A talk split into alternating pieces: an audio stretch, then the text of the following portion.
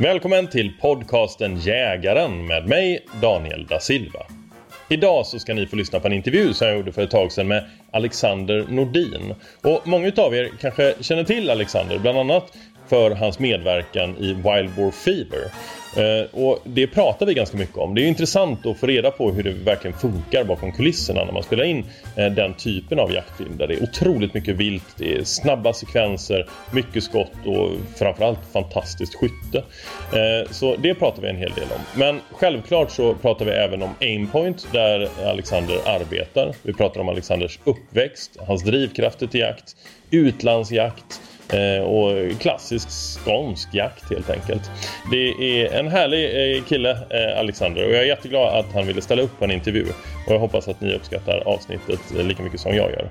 Men innan vi tar och lyssnar på avsnittet så kommer det här ett inslag med poddens huvudsponsor Chevalier. Och då tänkte jag att nu är det dags att ringa tillbaka till Pierre Norberg. Tjena Daniel! Tja! Hur är läget?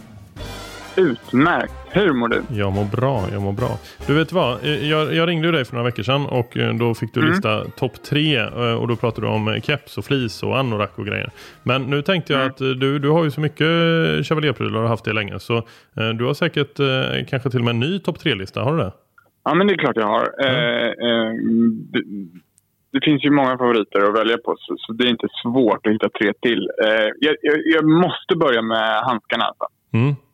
Shooting Glove Oh, heter de, de ju. Eh, ja, men de heter ju det är nästan hela högen. Men de finns liksom med olika mycket fordringar och sådär. Och, och mm. ärligt talat, alltså jag har verkligen jag har fem par eh, av lite olika varianter och jag älskar allesammans. Det är svårt att hitta jaktvantar som man ja, verkligen gillar.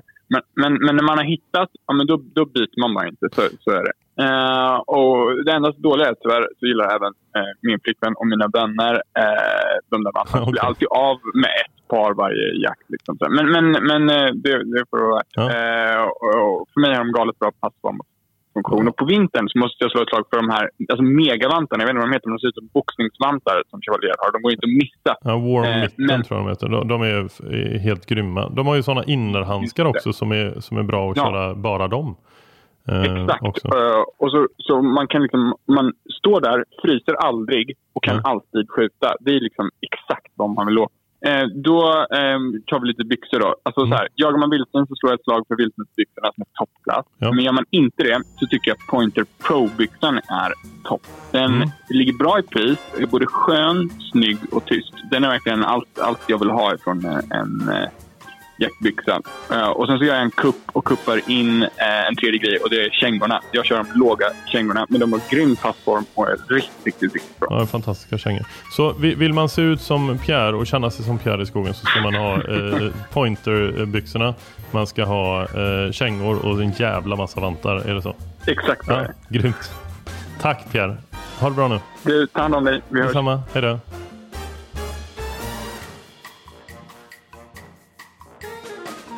Ja, då sitter jag så här med Alexander. Välkommen hit. Tack så mycket. Hur mår du? Bra, tack. Ja, vad härligt. Eh, jag är jätteglad för att få träffa dig. Vi kommer att prata om dig, eh, din jakt, eh, din bakgrund, drivkrafter till jakt men också om Aimpoint såklart. Som jag, ett varumärke som jag själv är imponerad över. Helt svenskt och världsledande på många sätt. Men eh, om vi tittar på dig. Eh, många kanske har sett dig i till exempel eh, Wild Boar Fever. Ja, jag har haft förmånen att göra några framträdanden där i den eh, filmserien. Hur, hur startade intresset för dig? Jag vet att du var du ute på din första jakt när du var 12 eller vad sa du? Ja, min farfar och min pappa har varit jägare i många, många år och eh, de tyckte att jag var mogen nog runt 12. Mm. Eh, så då följde jag med ut i skogarna här i Skåne. Eh, sen sköt jag mitt första vilt faktiskt nere i Afrika. Det, det, är lite ovanligt. Det är lite ovanligt, det är jag nog benägen att hålla med. Men det var, vi, vi hade bokat en sju eller tio dagars safari där, pappa, farfar och våra familjer. Så efter några dagar så kom ProHuntern och tyckte att äh, grabben är nog mogen för att äh, jaga lite. Ja. Så om han ville skjuta mer vilt och få mer betalt eller om han faktiskt tyckte det, det återstår väl att, se. Men äh, vi, började på burkar och sen så gick vi vidare på någon form av litet djur som kom upp på marken. Jag är faktiskt inte säker på vad det är, med 22 och jag prickade ett gäng sådana. Så efter det så sa han, nu ska vi gå och jaga Blue Wildebeest. Så det låter rimligt tyckte jag och pappa. Men, men, men, bara stanna där lite. De där smådjuren som du sköt med 22 du vet inte ens vad det var? Liknande ekorre. Ja, okay. Detta är många år sedan nu. Jag, inte, jag tror det var någon form av jordekorre kanske. Ja. Och efter det så blev det då GNU, eh, Blue Wildebeest som det heter. Stor som en liten älg typ. Ja. Eh, väldigt, väldigt udda början. Total blackout. Eh, från att jag trycker av till att jag sitter bakom djuret. Det är, ju, det är säkert 5, 6, 7 minuter. Minns ingenting. Det är helt svart. Mm. Men efter det så rakt hem, fick tag i böckerna till svenska jägarexamen. Mm. Och sen eh, hade jag det inom ett år. Ja. Och sen fick jag då vänta, vad blir det, två, tre år till um, innan jag fick ha mina egna vapen då. Mm. Men, eh, ja, men jag åkte faktiskt på min första jaktresa två dagar efter jag fyllde 18 Mm. eh, med eget vapen och så. Så jag var helt hooked. Alltså det var tunnelseende på jakt. Och nu jobbar du med jakt? Nu inom branschen får man väl Ja. säga. eh, Inom, inom jaktbranschen. Men visst gör jag det. Mm. Och det är, ja, det är ett stort intresse och det är lika kul nu som för eh, 15 år sedan. Och din, har du jagat mycket med din pappa då? Väldigt mycket. Mm. Och min farfar också fortfarande. Han är 83 nu. Ja. Så det är stort. Det, det kan jag inte förneka. Det är ju fantastiskt att kunna göra det i, i tre generationer. Så sista vi gjorde nu innan eh, covid kom så var vi alla tre på en bäverjakt tillsammans. Um, så det, det var riktigt fräckt alltså. Va- Var var ni då någonstans? Eh, Västerås, strax Ja. utanför Västerås. För ni har inte bäver här nere va? Jag har inte sett den nu i alla Nej. fall, men eh, vi får leta vidare. Ja. men där var vi utanför Västerås och eh, de hade aldrig varit på det innan, så det var kul kunna ta med dem på det. Jag har jagat lite bäver. Jag tycker det är en eh, häftig eh, jaktform. Magiskt alltså. Ja. Riktigt trevlig jaktform. Ja, fint, fint. Men om vi går tillbaka när du var sådär, du kom hem från Afrika, du började läsa direkt eh, och sådär. Vad var det du kände då? Var, varför eh, blev, fick du ett sånt intresse tror du? Bra fråga. Det är ju det är ju oerhört spännande att jaga, det kan man inte komma ifrån. Vare sig det är en pyrsch eller drevjakt eller fågeljakt så är det ju spännande. Men jag tror nog ändå att det var hela grejen med att kunna få hänga med pappa och farfar och göra det de gillar mest. Eh, Så egentligen bara tur att, eh, att det blev samma sak för mig. Det kunde blivit gokart eller hästar eller vad som helst. Men, men jakten är något speciellt alltså. Att ha det med, dem är stort. Och är ni med i samma lag nu fortfarande? Ja, vi är med i samma jaktlag, eh, eller ett, och sen så är vi med på andra håll också. Men vi alla är med i ett. Det var där vi började då, när jag var 12 och ja, vi är med fortfarande. Vad, vad föredrar du mest? Vilka är liksom dina favoritjaktformer? Eller, Alltså en bra drevjakt slår ju det mesta, men en, en bra pyrsch är ju mer mano a mano mot viltet på något sätt. Jag kan nöja mig med en alltså rävlock, får jag så mycket puls så att eh, det är helt galet. Sen är det lite vad man är ute efter, men ja, bredden. Bredden, men annars pyrsch ett djur är något speciellt, det måste jag säga. mm. Ett utvalt djur, vare sig det är en bock eller en skovel eller ett, en, kan vara en kalv också. Men eh, just någonting man har följt också tycker jag är speciellt. Om man tar en bock som är väldigt vanligt här i Skåne. Att man hittar den och sen så bestämmer sig att ja, men det här året så är den mogen. Det står högt i kurs alltså.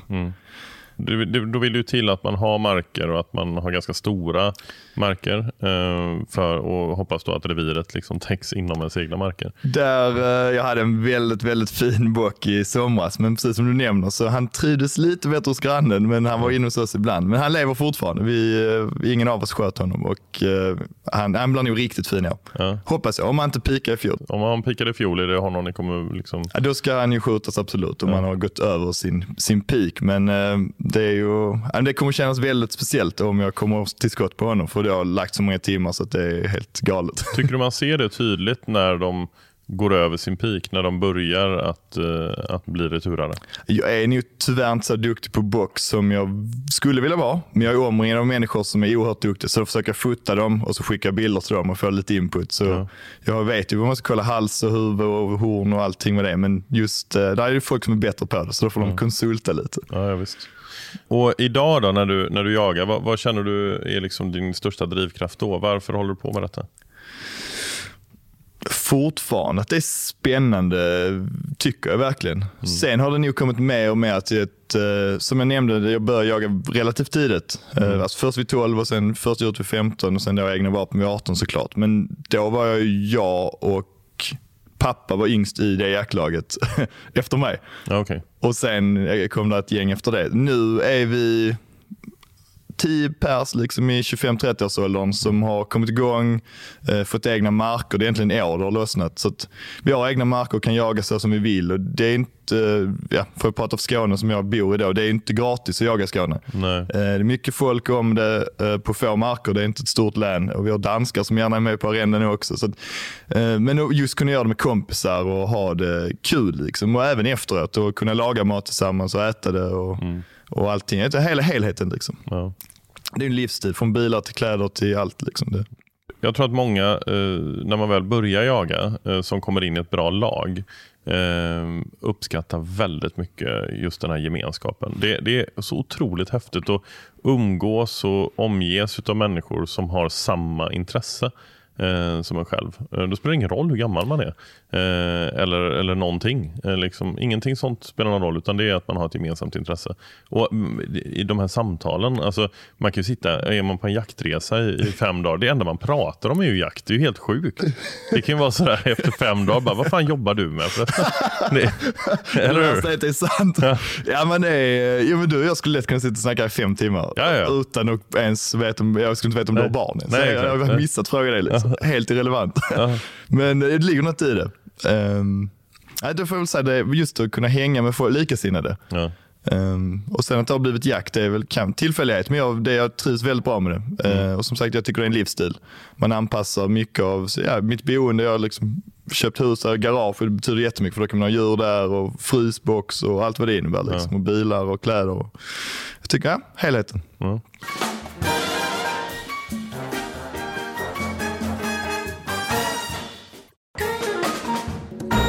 Hur, eh, har, du varit, har du jagat mycket i andra länder? Jag, har, jag var hooked på jakt eh, hårt där efter 18. Så mellan 18 och ja, 25 i alla fall så tror jag inte jag var på en enda sol eller skyddssemester. Det var bara jaktresor. Eh, det är ingenting jag ångrar, absolut inte. Jag har varit i många roliga länder i både Europa och, och Afrika primärt såklart. Ja. Eh, det är ju många länder kvar såklart och eh, det är väl bra. Ja, där finns, finns ingen ände. Nej. Det är i princip jakt i alla länder. Om du tittar på Europa, då, vad, vad tycker du är, vad är höjdpunkterna där? Det är svårt och tyvärr för de andra länderna, den, den fastigheten vi var på i Frankrike med vildsvinsfeber, mm. Eh, det, går, alltså det var så bra så att det är inte klokt. Mm. Eh, allting från mat till organisation till viltet, hur de presenterar, allt. Men eh, som det är olika värden tror jag. Ska man säga jaktupplevelse var det helt magiskt. Mm. första gången jag gjorde min egen jaktresa med 12 pers, det var också speciellt Slovakien. Mm. hela organisationen med EU-vapenpass. Så det är olika grejer man fokuserar på. Eh, jag varit i Tjeckien och jagat ett utvalt handjur som vi hade bild på. Mm. Eh, gick i fyra dagar, två plus två dagar. Så jag åkte ner en gång till för vi hittade inte honom första gången. Nej. Det är också ett minne som jag tar med mig i graven som kommer att stå. Och djuret har jag något boget där hemma. Liksom. Det är Vad var det för vilt? Ett mufflonfår. Ja. Eh, magisk jakt. Ja. Fräckt vilt. Hur, hur gick eh, den liksom, jakt, jakten till? Vi, ja, man åt frukost tidigt, tidig morgon, eller natt i princip. Eh, och sen så purschade man tills man hittade en grupp, letade efter det här handjuret. Eh, var han inte där så fick man purscha vidare och vidare och vidare. Så hela första resan bara gick vi gick. Jag tror faktiskt inte vi sköt ett enda vilt. Eh, och Sen kom vi tillbaka och då lyckades vi hitta honom. Och efter, jag tror det var dag två då, mm. så lyckades vi skjuta det här utvalda djuret. Då. Mm. Det var en speciell känsla. Alltså. Hur var den sekvensen? Vi smög upp. Det var en, guide, en tjeckisk guide, en eh, svensk kompis och så jag. Så vi smög och hade oss. De ser oerhört bra, mm. Eh, de här mufflonfåren. Så vi låg bakom en stubbe där. Så den ena killen poppade upp huvudet och hittade honom. Mm. Berättade var gruppen han var. Och sen så smög vi upp med geväret. Och, jag vet inte, det var strax över 100 meter. Så det var, för att vara mufflon är det nära, mm. uppfattade jag det som. Så lyckades vi få på ett bra skott och han gick 20 meter och la sig. Mm. Det är nästan nästan blackout där också. Alltså när du, har, du blir så mycket adrenalin när du har dels att det är folk med dig, det är en, en aspekt på det. Och sen har jag jagat honom så länge. Men äh, varje gång jag kollar på honom och han hänger och bogar där så är det något speciellt alltså. Ja. Um, så man säga vad man vill om troféjakt, men jag tycker det är det mest naturliga. Ett handjur som är gammalt ska skjutas bort. Liksom. Ja. Och övrigt i Europa då, eh, bortsett från eh, vildsvinsfeber, för det, det, ska vi prata om separat tänker jag. Eh, men vad, vad, finns det för andra resmål som, som du kan rekommendera? Alltså drevjakter i olika länder är ju väldigt, väldigt kul. Man åker ett gott gäng, mm. eh, kommer iväg hemifrån ett par dagar och gör det. liksom. Bor på schyssta ställen, god mat, någon bra flaska vin kanske. Det är, det är härligt på sitt sätt. Um, nu för stunden så har jag snöat in på bergsjakt. Mm. Um, tänkte mjukstarta med en Gems här i uh, Österrike? Eller? Ja, Österrike eller Frankrike. Det finns lite överallt. Det fanns på fler ställen än jag trodde. Um, så jag har inte riktigt rutt i land. Men det, men det har du aldrig jagat innan? Nej, det har Nej. inte blivit så. Men det är helt klart en grej jag vill beta av. Ja, det är faktiskt en av dem som jag har på min uh, topp uh, top fem. Ja, det verkar härligt. Ja. Österrike hade ju kanske varit fräckast med de lite roliga hattar och det känns väldigt idylliskt. det är roligt att åka dit och jaga jakt bara för att få en rolig hatt. Eller hur? Alla vill ha en rolig hatt. Men äh, det verkar härligt. Och sen faktiskt något som vi gjorde som blev en väldigt trevlig resa. Jag gav till min pappa i 50-årspresent var Muntjack i England. Ja gjorde vi riktigt, du vet engelsk pubkultur. Vi bodde på härligt ställe, åt full English breakfast, hela den grejen. Det kan jag verkligen rekommendera Kan du inte berätta för lyssnarna vad, vad, vad det är för något? Muntjack, en, en, en inte helt eh, exemplarisk beskrivning. Tänk er ett rådjur i form, storlek av en stor hare och så, så har de såklart huggtänder också. Mm. Så där har vi en muntjack oerhört märkligt djur. Eh, någon form av asiatisk import om jag har förstått det rätt från början. Som finns, i, finns nog bara i England, eh, i Europa. Riktigt, riktigt cool jakt. De är ju... Och de smyger man sig på i buskage och i, ja, vid vattendrag? Och, eller hur? Ja, de är ju hyperaktiva. Mm. Så står aldrig stilla, eh, typ. Så man, man, det är som pyscha rådjur fast de är många fler och mycket mer aktiva. typ. Ja. Eh, är, det svårt och, är det svårt? Vi var nog på ett ställe som hade väldigt mycket djur. Ja. Vi sköt närmare 20 djur på tre dagar på fyra pers. Men det kan jag verkligen rekommendera. Så hittar man en, eh, en eh, outfitter som håller på med det, som inte tar hutlöst betalt, så är det en riktigt, riktigt eh, trevlig jaktform också. Och de här huggtänderna har de för att gräva med? Typ, eller? Ja, det är nog som vildsvinen betar har de till att, precis, ja, de bet, eller vad böka upp rötter, ja. gräsrötter och motsvarande. Ja, för det ser ju nästan ut, jag har sett eh, någon sån, eh, alltså något helmontage på en. Och eh, Det ser nästan ut som att det är en konservator som har satt ihop olika små djur. Lite så, ja. man kan säga på mässor. De har gjort en ja. mixmatch. Men eh, nej, de ser ut så och de är eh, supercoola. Ja. Så det funderar jag faktiskt på att göra om här i det närmsta också. Mm. Och Afrika då?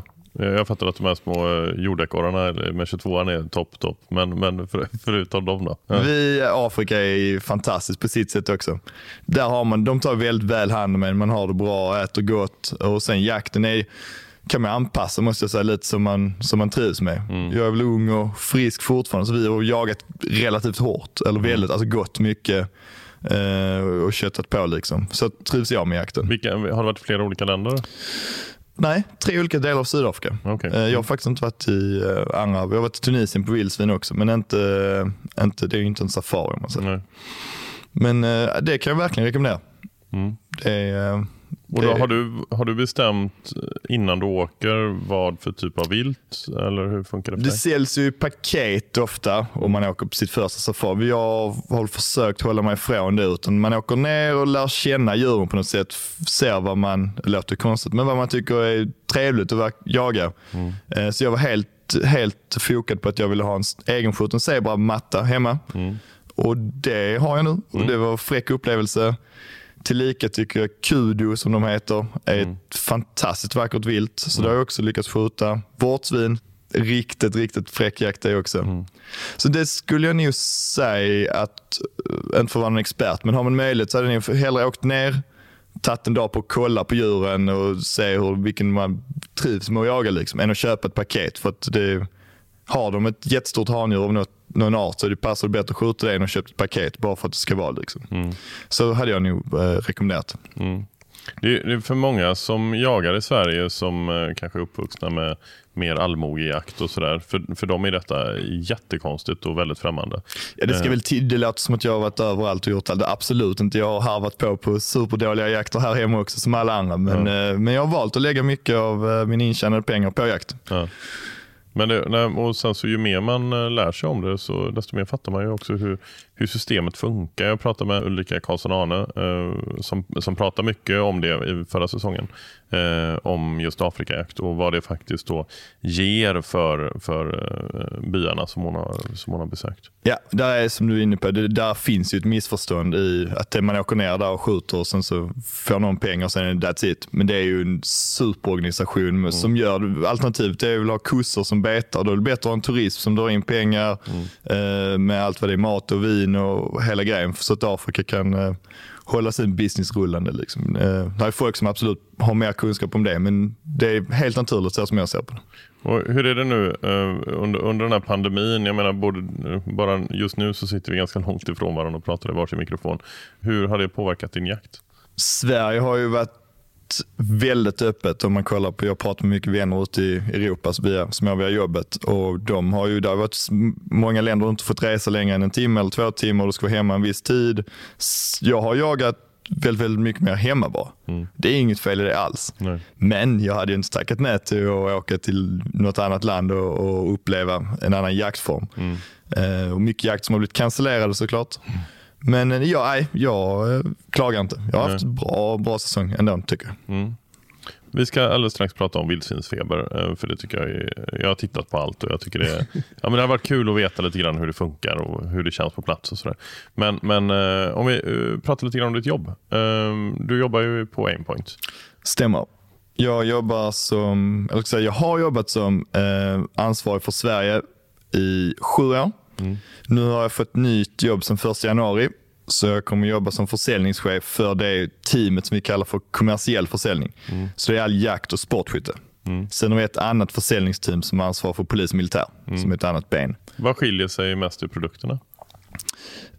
Primär, jag skulle säga att det är testerna Ja. Alltså hur vi testar på det. Du kan bygga lite på samma komponenter. Husen kan se likadana ut. Så dels testerna. Vi, vi lovar mer med de taktiska produkterna, eller professionella. Mm. Och sen NV-kompatibiliteten. Alltså night vision då. Som mm. väldigt få civila människor har. Eller inga i princip. Men ja. det är mycket, mycket vanligare inom det militära. Mm. Det är väl det primära kan man säga. Mm. Om vi tittar på jakt och skytte då. Eh, där skiljer det sig också. Det finns väl eh, vissa produkter som är enkom för skytte? Eller är det samma? Mm, sportskyttemässigt så är det väl lite mer montage kan jag säga som skiljer. Okay. Eh, mesta sportskyttet om man kollar på karbiner bygger på Picatinny. Ja. Medan på jaktvapen så finns det ju ja, 150 olika monteringsmöjligheter. Mm. Så det gör det ju svårare på något sätt, men också roligare. Vi är oerhört duktiga på montage på, på aimpoint. Ja, för de flesta som jagar med ett aimpoint, de uh, har ju oftast någonting annat också. Absolut. Uh, och då vill man ju kunna liksom byta ganska enkelt ja. fram och tillbaka. Så när vi, vi har alltid varit duktiga på det, men sista fyra, fem åren har vi lagt riktigt mycket tid och energi på det, det du nämnde som snabbfäste. Då för att det ska vara enkelt för både konsument och butikspersonalen att liksom fixa ett paket där man har en tub och ett mm. rödpunktssikte.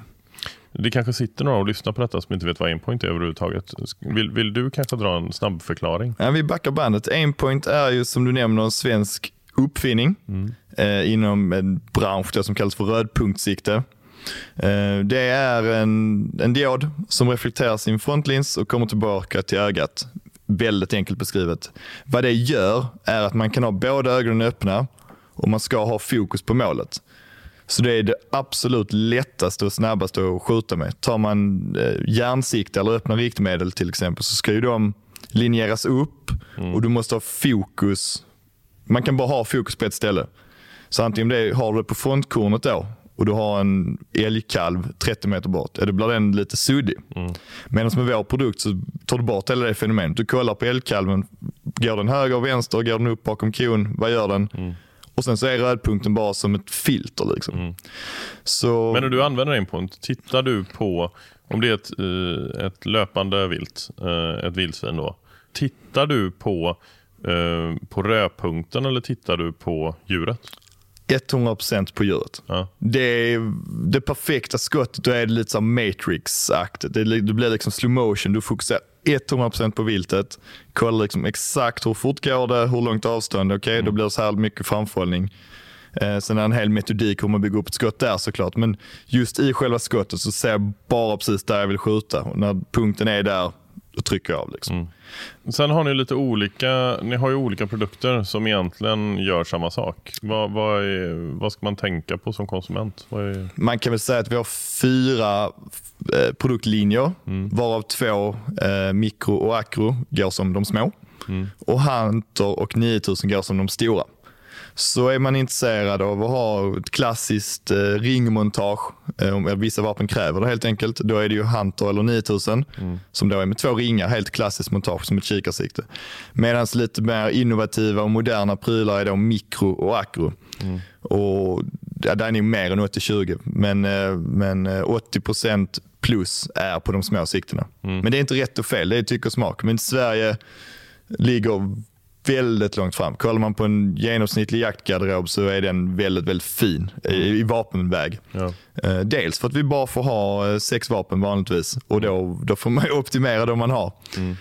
Um, så jag skulle säga att eh, de små där med, med ett tillhörande snabbfäste, det är det vi är bäst på. Och, och hur har utvecklingen gått för er? Jag vet att ni startade 75. Den typen av produkt som ni hade 75 har ni ju inte längre. Både och. Den är ju, det är en röd punkt mellan två linser. Ja. Eh, sen eh, har ju batteritiden ökat med typ 100 000 procent eller mer. eh, produkterna har blivit mindre, mm. bättre hållbara och bättre fäste såklart. Mm. Men annars är det väldigt, väldigt likt. Det man kan nämna, eh, jag började på en point för över sju år sedan. Mm. Då hade vi ju en försäljning som gick 99,9% till kula eller studsare då inom min, mm. mitt försäljningsområde. Nu har vi S1 som är en hagelprodukt. Mm. Och för två år sedan tror det blir, så släppte vi Acro C1 mm. som då är ett pistolsikte. Mm. Så det som har hänt med, med mitt jobb och de eventen vi gör är att det har gått från bara studsare eller kula då, till både hagel och pistol. Mm. Så vi har breddat upp eh, försäljningsområdet och det är väldigt, väldigt kul. Mm. Produkten är samma, mm. men vi modifierar den efter olika vapenplattformar. Och vad skulle du säga, det finns ju andra, man kan ju självklart då jämföra liksom eh, med ett drevjaktsikte. Och det finns ju drevjaktsikten eh, som eh, går från ett och uppåt. Eh, vad, vad, skulle du vilja säga om du, bara utifrån ditt eget perspektiv, om du jagar med ett eh, sikte som är 1 till 6 till exempel, om, du har, om det är en ren etta då. Eh, vad, hur känner du i skillnad på ett aimpoint-sikte och en ren etta. Nu jag vill bara, vi är riktigt nördar här, men vi, vi kallar det för lågförstående kikarsikte. Vi klassar ja. också in som ett drevjaktssikte. Ja. För gemene man säger som du, men jag, ja. jag okay. nämner det. Eh, den stora skillnaden är ju att du har fortfarande förstoring. Ja. Så det som kallas för en iBox, om du tänker dig att du har bakre okularet och sen så gör du en, en låda bakom där. Så länge ögat är inom den mm. så har du full bild. Har du inte det så har du den här klassiska halvmånen som dyker upp, upp ner, höger, vänster eller vad det nu må vara. Det kommer du aldrig ifrån. Även det är världens finaste ett, eller mm. äkta etta och CC-läge och allt vad de kallar det, så har du fortfarande det som då kallas för en iBox. Det har du inte med vår produkt, utan där punkten är, där tar skottet. Mm. Rör du dig sidled med kikarsikte så har du en parallaxavdrift. Mm. Eh, sen om den är liten eller stor, det, det kan kvitta, men den är där. Mm. Så det är primära skillnaden i fokus och båda ögonen öppnas. Att enkelheten och snabbheten mm. i vår produkt. Mm. Och eh, sen, Det kan jag tala för mig själv men snittskotten är ju väldigt, väldigt korta mm. eh, på en drevjakt. Mm. Det skjuts inte mycket djur över 50 meter. Men, eh, Hur är det för dig då på drevjakt? Vad, vad, vad, vad, brukar du sätta för... Sätter du begränsningar på avstånd eller eh, när, hur, hur, långt känner du dig trygg med ett aimpoint-sikte? Det beror ju såklart på passets utformning och vilket vilt skiljer på en årsgris och en kronkalv. Men eh, säg, absolut inte över 80 meter på friska djur. Det skulle jag väldigt sällan ta skott på. Mm. Eh, och det ska tilläggas, det är mycket, mycket roligare att skjuta någonting på 20, 30, 35 meter. Du får liksom en känsla, du hör ljudet från klövarna helt annorlunda. Så får jag välja, så skjuter jag mellan 10 och 30 mycket, mycket hellre än mellan 50 och 70. Mm. Alla dagar i veckan. Eh, det blir helt annorlunda och då, då är mycket högre sannolikhet att hinna med en dubblé om det nu presenteras två skjutbara vilt. Och, mm. Så det är väl mitt svar på det. Man behöver inte göra svårare än vad det är. Nej. Så att uh, försöka vara smart och, och preppa passet så gott det går. Kan du bryta en kvist eller flytta ett löv eller jag har alltid min, min handkikare med avståndsmätare med mig så jag har satt ett par punkter. Mm. Uh, det gör stor skillnad. Mm. Tror du att du är 30 men det är 50, då sitter inte det skottet så bra troligtvis. Mm. Så allt man kan göra för att göra passet liksom väl genomgånget och genomtänkt är, är nog väl investerad tid. Har ni tankar på att hitta någon produkt som är som er idag men som har möjlighet till någon form av förstoring? Jag svarar nog som... Eh, en politiker? Nej, nej. Ja, nästan. Som ja. Vår, jag skulle säga som vår vd sa till mig dag typ tre på jobbet ja. för många, många år sedan. Han sa så här, det är nog bäst att vara allra, allra bäst på det vi gör mm. istället för att vara hyfsat bra på någonting annat. Mm.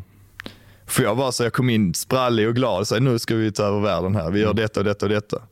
Så nej, vi gör rödpunkt. Vi har gjort det, då hade vi gjort det i 41 år, nu har vi gjort det över 45.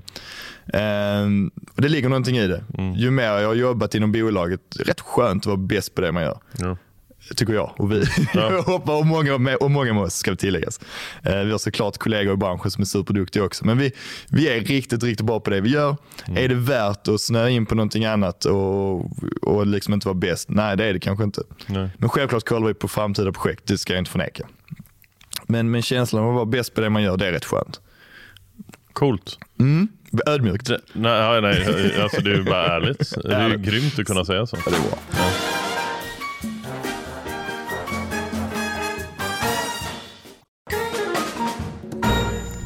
Jag känner att jag måste få prata lite grann om vildsvinsfeber också. Eh, Wild Boar Fever har ju många sett, många säsonger. Du har varit med? Tre gånger, nio, ja. tio, elva. Uh, hur, hur, uh, hur funkar det? det, det när, man, när man tittar på det så känns det som att det är liksom hur mycket djur som helst. Att det är världens bästa skyttar. Vad, vad är det? Berätta. Backar man bandet så är det ju världens coolaste reklamfilm kanske. Mm. Uh, det bygger på sponsorer, självklart. Så vi är med. Hornadim med ammunition, mm. Sauer med vapen. Och nu sist så var det Swazi med kläder. Mm. Innan dess har det varit Härkila. Så där kan man väl börja. Det är en reklamfilm. Sen att den är fräck och genomarbetad, det, det må vara hänt. Så anledningen till att jag var med är tyvärr inte att jag är världens bästa skytt. Det är det inte. En hyfsad skytt kan jag sträcka mig mm. till. Men det är för att jag jobbar på Aimpoint och har haft förmånen att få bli lite projektansvarig för vildsvinsfeber då, hur det ska genomföras. Mm. Så ja, det börjar med att man får ett mail. Hej Alexander, vi har det här eh, estaten som vi ska till, de här datumen. Kan du tänka dig att följa med? Mm. Man svarar ganska fort ja, mm. med utropstecken. Mm. Jag är på. Sen börjar jobbet. Eh, vi är x antal skyttar som ska ha x antal vapen och kläder och jag är ansvarig för optiken såklart. Så man ringer upp eh, dem och kollar vad de Ja, vi presenterar väl, skulle du kunna tänka dig att skjuta med den här produkten? Ja. Eh, vilken punktstorlek vill du ha? Vilket vapen har du valt? Vilket fäste behöver du då? Så lite organisation bakom det. Sen, så, sen är det mycket förberedelser. Mm. Man åker inte ner dit ringrostig, utan man gör, man gör sina timmar på skjutbanan. Mm.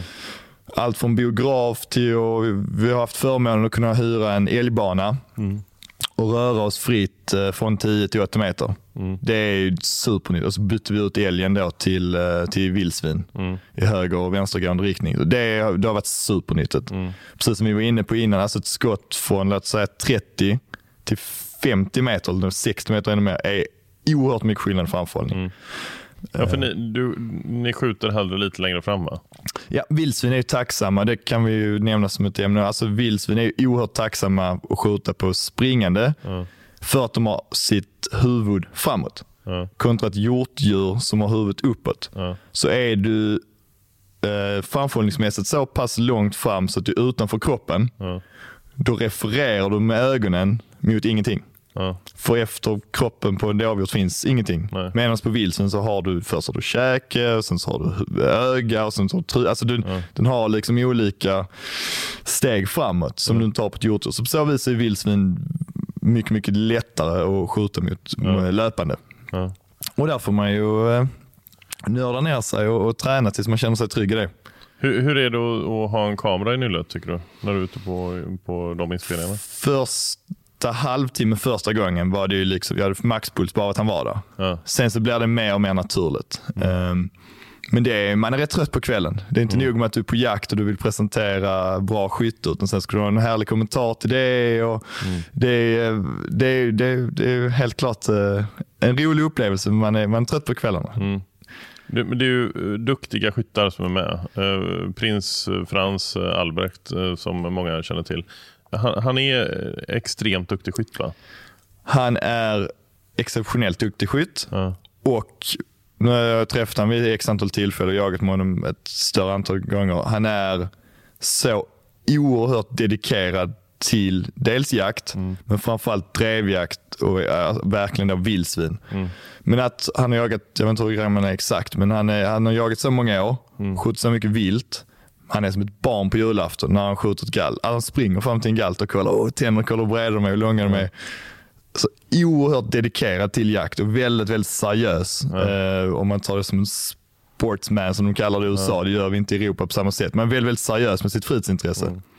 Mm. Eh, sen har han ju förmånen att jaga på marker som är ja, ur denna värld. Alltså det är ju, jag var hemma hos dem och jagade för något år sedan. Mm. Jag kan ju förstå att han har blivit så duktig. För att mm. där fanns förutsättningar för det. Eh, som inte gemene man har. Hemma hos honom? Är, är, är det liksom, bor han i ett slott? Eller bor han, i... han bor i ett slott. Han bor i ett slott ja. alltså? Ett riktigt slott? Det hör ju till, man är prins. Ja, men alltså, herregud. Tyskland har ett annat system än vi har, men han är prins av ett Eh, det är ni som vi har hertig av tror jag. Mm. Heter det så? Ja. Ehm, så han, han och hans pappa har varsitt slott och sen så har de även kommunhuset. Som, eh, Varsitt slott? Ja. Det är ju världsklass. Det hör till. Det är klart man inte ska liksom dela slott med någon. Man måste ju ha sitt eget. Nej. Så ja. Det var en fantastisk upplevelse att få jaga på hans eh, privata jakt då, med ja. hans vänner. Vad har de för vilt där då? Vi sköt vildsvin, vi sköt rådjur, mufflon och räv. Mm. Grävling. Ja. Mm. Men det var ja, det var 100 plus på en och en halv dag. Så förstår du. Det, var, det var en oerhört bra jaktmatch. Hur många skyttar var det då? En, tyskarna kör lite annorlunda, ja. det de kallar för beveringsjakt. Så vi var väl kanske 30 mm. eh, och så två såtar dag ett och en såt dag två. Mm. Så det är rätt så olikt hur vi jagar. Mm. Eh, så man satt liksom, ja, vad blir det, tre timmar. Mm. Och sen lunch och sen tre timmar till. Men där var tryck Hela tiden. N när du är på de här jakterna med eh, ja, dedikerade, intresserade skyttar och jägare. Vad, vad själv har du lärt dig under de här eh, liksom, inspelningarna och, och jakterna med, med dessa människor? Det jag har lärt mig, dels det du nämnde innan. Alltså vi landade in på nu, eh, flygplatsen i Paris. Alltså snackar vi jakt i fem sex dagar. Mm. Alltså oavbrutet, inget annat. Mm. Det blir helt galet alltså, när man kommer i grupp så mm. Men även då, vi har haft lite amerikaner med. Mm. Så dels hur vi kunde lära dem, det jag, även min ringa kunskap jämfört med Frans Albrecht var ju till hjälp för honom. Mm. Och Sen hjälpte han mig i nästa led. Så, men det jag måste säga är att de här två tyskarna som var med, Fredrik Hanner och Frans Albrecht, har en kunskap om vildsvin som jag sällan har sett i Sverige, ärligt talat. Mm.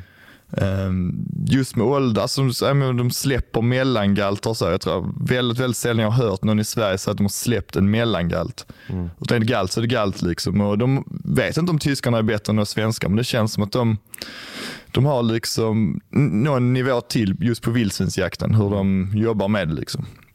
Ja, men jag har ju sett när de kommer liksom i ett stort koppel, alltså när det kommer 30 och han väljer ut, liksom, ja, men det är de här tre som jag Eh, och, och, då få rätt lucka och, och sådär. Men det, det, eh, har, har, du varit själv när du står där och liksom en kamera, hur, hur orolig är du att inte kunna könsbestämma och sådär? Det ska man ge Frans återigen. Han är en oerhört duktig skytt. Ja. Men det han är helt fenomenal på är könsbestämning och storleksbestämning. Mm. Jag har lagt väldigt mycket tid. Så fort vi har kommit till ett nytt ställe mm. så har jag bett ProHuntern eller någon, någon av hans uh, hjälpredor att kan vi åka ut liksom, och se, kolla på spår, kolla på djur om det är några ute. Liksom, mm. så att man kan, för det skiljer jättemycket från Tunisien till Sverige till låt säga Frankrike. Det skiljer liksom kropparna. Och vissa har små kroppar, stora betar och så vice versa. Men det han gör är att han är så oerhört snabb på könsbestämma. Så han mm. kan ju liksom panga direkt. Mm. Eh, och då få dubbla och trippla och, och så vidare. Mm. Det, eh, det är nog där jag har svårast. Jag vill, man vill inte göra fel, Nej. så därför släpper man hellre. Och eh, svensk som man är så är man lite ödmjuk inför uppgiften. Mm. Så jag har inte, eh, inte en enda felskjutning har jag faktiskt gjort. Det är jag väldigt Nej. stolt över. Men det är också många lägen som jag har släppt. Mm. Men det har jag inga problem med. Absolut inte. Vad är största galten du har fällt? Det är ju den i Frankrike. Den är ju den är stor på riktigt. 26 i ena och 22 i andra centimeter. Ja, du, alltså, sånt där kan inte jag. Uh, det betar? Men hur betar, stor ja. var Vikt vi tror inte vi vägde, men 170-175 någonstans. Det är en beast alltså. Ja. ja. När, jag sköt perfekt första skott, hände ingenting. Nej. Bara repetera något 270 på typ 40 meter. En till, då packade han ihop. Men det var en pansarvagn. Ja. Kom över en väg. Jag bara, vad är det som kommer? Stor svart klump. Uh, men ja, den är stor. Ja. Den är riktigt stor. Det är ett fräckt minne. Finns på film. Är det, är det ett av dina häftigaste minnen?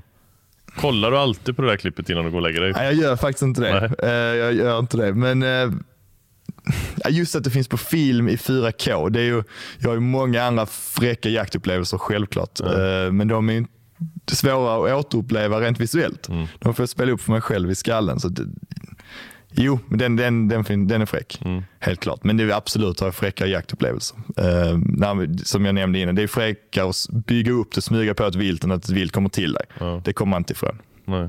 Vad är, vad är, har du något sånt där ditt liksom, vackraste jaktminne? Ja, den där mufflonfåret står högt i kurs alltså. Ja. fortfarande, det måste jag nog säga. Mm. Och mitt första vilt, då, det här, eh, eller första klövvilt, det här eh, gnu nere i Afrika. Mm när pappa och farfar är bakom och prohunter. Alltså det är så många nivåer av uh, coola grejer. Så ja. Synd bara att jag inte minns de här, helt total blackout. Ja. Tills vi tar den trofébilden där som jag har. Det, det hade varit kul. Det finns på film. Ja. Jag bara går runt och svamlar. Jag är helt... det, är ja, det är mycket puls. Jag vet inte hur hög puls man kan ha, men det var nog nära max. Alltså. Nej men det händer någonting. Alla är ju olika där också. Jag har ju pratat med många människor i podden men också utanför podden såklart. Men just det här att folk fungerar så olika. Vissa får ju väldigt hög puls vid skottögonblicket vilket gör att de nästan inte kan skjuta. Jag blir ganska lugn då. Eh, det har funnits tillfällen när jag har väldigt gott om tid på mig. Eh, om man till exempel har det står, eh, om man är ute efter en box som är på för långt håll och så kommer den närmare och närmare och så väntar man in eh, så att man verkligen har tid eller om det är dov likadant. Eh, då, då kan det vara så att jag liksom får lugna mig så att jag är lugn vid skottet. Men, men annars om det går liksom halvsnabbt sådär, då känner jag mig ganska lugn. och sen, men efter skottet, ja. då får jag sån Alltså det är någon blandning av adrenalin och ångest som är, eh, det är, det är helt sjukt. Alltså. Ja, men där har du, det som du nämner, drevjakt är fördelaktigt att då hinner du ofta inte få puls. Nej. Utan när du har skjutit och du ligger där, du håller på att skaka av tornet. Ja. Medan pyrsch, jag hade själv en bock för två år sedan, silverbock som jag hade följt länge, länge, länge. Han låg i ett betfält och jag hade varit så precis, jag kunde få in skottet rätt och för det skulle vara säkert och så. Mm. Men jag kom upp på en höjd, hade sagt, ska jag vissla upp honom och 40 meter kanske, med sånt här trebensstöd då. Så jag stod upp med mina mm. två meter. Alltså jag skakade så mycket så att ja. jag, jag tror jag skakade över hela djuret. Ja. Och innan jag lyckades komma ner, andas och få av ett skott. Så jag skakade så mycket jag kunde knappt gå fram. Ja. Då är nog, jag vet inte hur mycket bockar jag skjuter, men det är alltså ett bra gäng. Det här ja. blev helt galet alltså. Ja men det är sjukt. Men vad, Vilket man är väldigt tacksam för. Jag skulle säga så här, hade jag skjutit den och inte känt någonting, Nej. då får man ju börja hoppa fallskärm utanför. Alltså då måste man ha annan som får en kick av. Men det är jag väldigt glad att fast man har jagat så pass mycket trots man ringer åldern då, så att man har kvar den där kicken. Liksom. Ja men det är ju på allvar. Alltså det är ju, för det handlar ja, det är, om liv och död. Och du, du vill inte liksom Eh, du vill absolut inte skada eh, viltet. Eh, och du, en stor anledning för mig också är liksom omgivningen runt omkring. Och, och att liksom aldrig någonsin ha skjutit ett skott och sen efteråt fatta att fan det där var dumt. Det, jag, det får inte hända. Och, och, då finns det så mycket man tänker på. Så när det släpper liksom, eh, då blir det helt eh, sjukt. Jag, jag, eh, en gång har jag, jag tror jag berättat att det är något annat avsnitt. Jag, jag var på en drevjakt på dovvilt och då hade jag bestämt mig innan att jag inte skulle skjuta en skovel utan bara kalv eller hind. Men sen så kommer det en sån monster, alltså du vet, det, det är liksom, du vet, jag hör en hund långt bort och sen så hör jag eh, hur det liksom du vet, liksom travandet. Det kanske inte heter trav, jag vet inte. Men det, det är liksom, Galopp alltså, kanske? Det är liksom bara dunsar i skogen liksom. Och ner från ett berg, rakt mot mig så kommer det här liksom och jag bara, vad fan, det, och där försvann ju allting. Så här, jag ska inte skjuta en, en, en, ett hjortdjur. Utan det var ju liksom bara så här, ja men upp med bössan.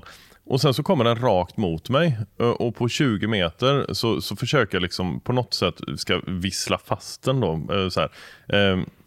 Men jag, är så, jag, har så mycket adrenalin så att ur, det, det kommer ju ingen vissling utan jag bara så här, alltså skriker till vilket gör att hjorten får ju pa, fort, alltså fullständig panik.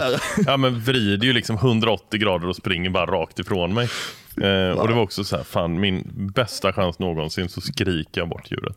Ja, men det är väl ändå en, det hade kanske inte varit, det hade kanske blivit en lika bra story om du hade haft det här handjuret på väggen. Men det är ändå, ja. en, det är ändå en grej man kan skratta åt i efterhand. Ja, men några av mina vackraste jaktminnen eh, innehåller faktiskt inget fältvilt. Eh, utan eh, det kan vara att jag var ute med min son eller, eller med jag var på en eh, bäverjakt med, när vi paddlade eh, ja. kanon, i, i liksom Dalsland, solnedgång, eh, röd himmel eh, i små, små eh, vattendrag. Alltså, eh, såg inte en bäver.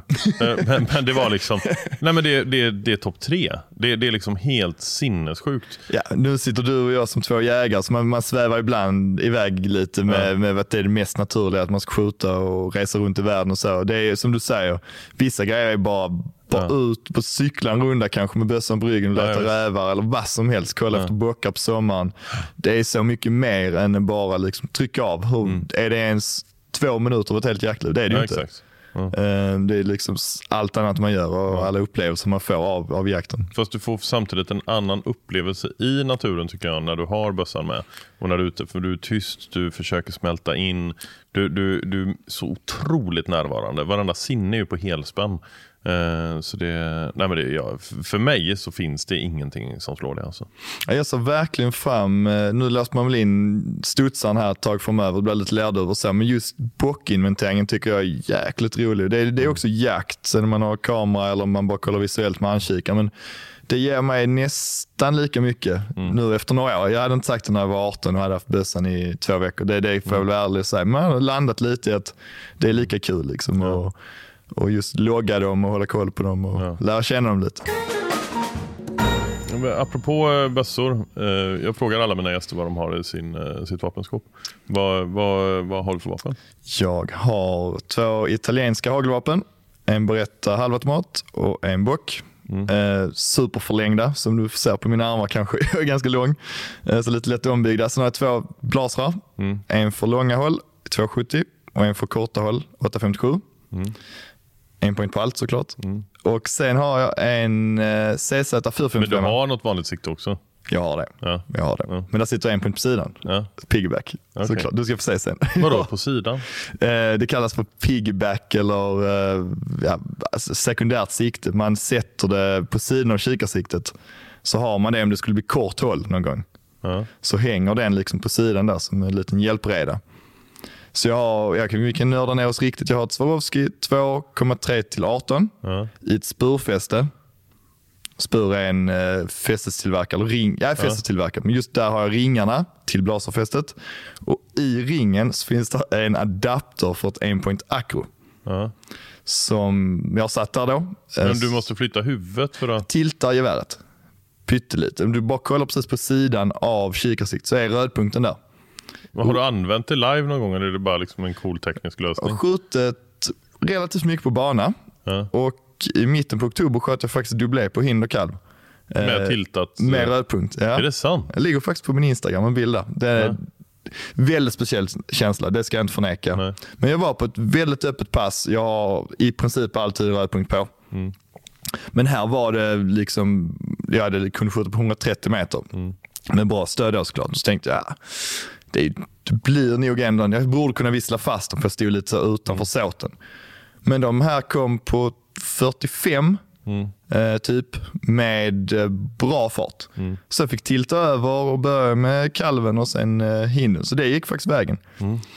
Som sagt, jag skjuter mycket på banan. Så Men det finns mig... ingen fast installation? Man kan inte köpa det paketet utan det med, med, med Nej, det får man bygga ihop med ja. sin, men det är inget svårt. Vi har uh, faktiskt en lös, om du tänker att du har två ringar till ett kikarsikte, ja. så har vi en tredje ring lös som du bara hänger på ett, ett akro då. Så det, det vad väger den? 68 gram eller något sånt och ringen nog. Alltså det är liksom inget, den bara är där. Tills och, om det skulle liksom dyka upp en tjädertupp på, på 300 meter, har du ett till sikte på, tre, på andra sidan då? Jag har inte det. Liksom, Men jag har ballistiktorn på den andra. Världens har... största bygge med liksom Nej, sju den, olika sikten. Den är rätt, så, den är rätt slimmad den där. Jag har den eh, i bilen, ska få se den. Ja. Coolt. Nej, så det är väl, och sen har jag en 22 en eh, 455 mm. CZ. Vad sa du nu? En, en 22 en uh, sån Bruno? Ja, helt ja. rätt. 455. Så jag har en plats kvar. Det, jag eh. har en sån också. Jag kommer inte ihåg vad den heter. Men uh, har du utbytbar pipa på den? Japp. Ja, jag har den gamla. Ja, 455 har jag.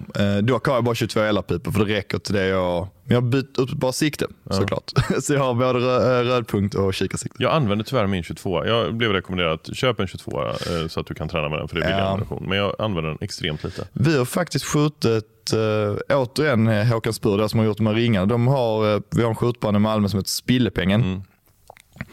Eh, de har en sån här liten gevärstävling mm. med 22 mm. Så man skjuter, det är inte jaktskytte, det är det absolut inte. Men det är skytte med 22 så var, säg att det var 10 till 150 meter eller något sånt. Mm.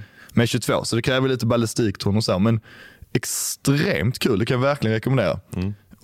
Och smidigt. Alltså långhållsskytte med studsare, det är ju halvjobbet allt Det är ju liksom 400-500 meter du ska köra ut med plåtar och ut och dit. Mm. Vi sköt lite på ägg och vi sköt på plåtar och så på, på lagom avstånd. Och det är lite samma sak, mm. eh, bara till kortare avstånd och 22 då. Mm. Så har man det i sin närhet så kan jag verkligen rekommendera det. Mm. Coolt. Mm. Vet du vad? Ja, vi, vi sätter punkt där. Uh, vi har pratat om jättemycket olika saker. Ja, verkligen. Ja. Eh, det är jättekul att träffa dig. Eh, du, du har en jävla sund syn på, på allting. Och kul att höra om eh, hur ni tänker och hur ni jobbar på Aimpoint också. Jag vill tacka för att jag fick komma hit. Trevligt att träffa dig, superkul. Och vi hörs säkert framöver. Det gör vi garanterat. Och till alla som lyssnar på detta, tack snälla för att ni lyssnar. Det är ju faktiskt på grund av er som jag kan hålla på med den här podden. Eh, annars hade det bara varit jag och eh, snubbar som Alexander som hade suttit i ett rum och pratat i varsin mikrofon. Eh, det är ju trevligt det också, men då hade jag nog inte fått någon gäst att ställa upp. Eh, så eh, tack vare er så får jag träffa massa spännande människor och eh, jag hoppas att ni tycker det är lika intressant och spännande att lyssna på mina gäster som jag själv gör. Eh, tack, ha det bra, hej!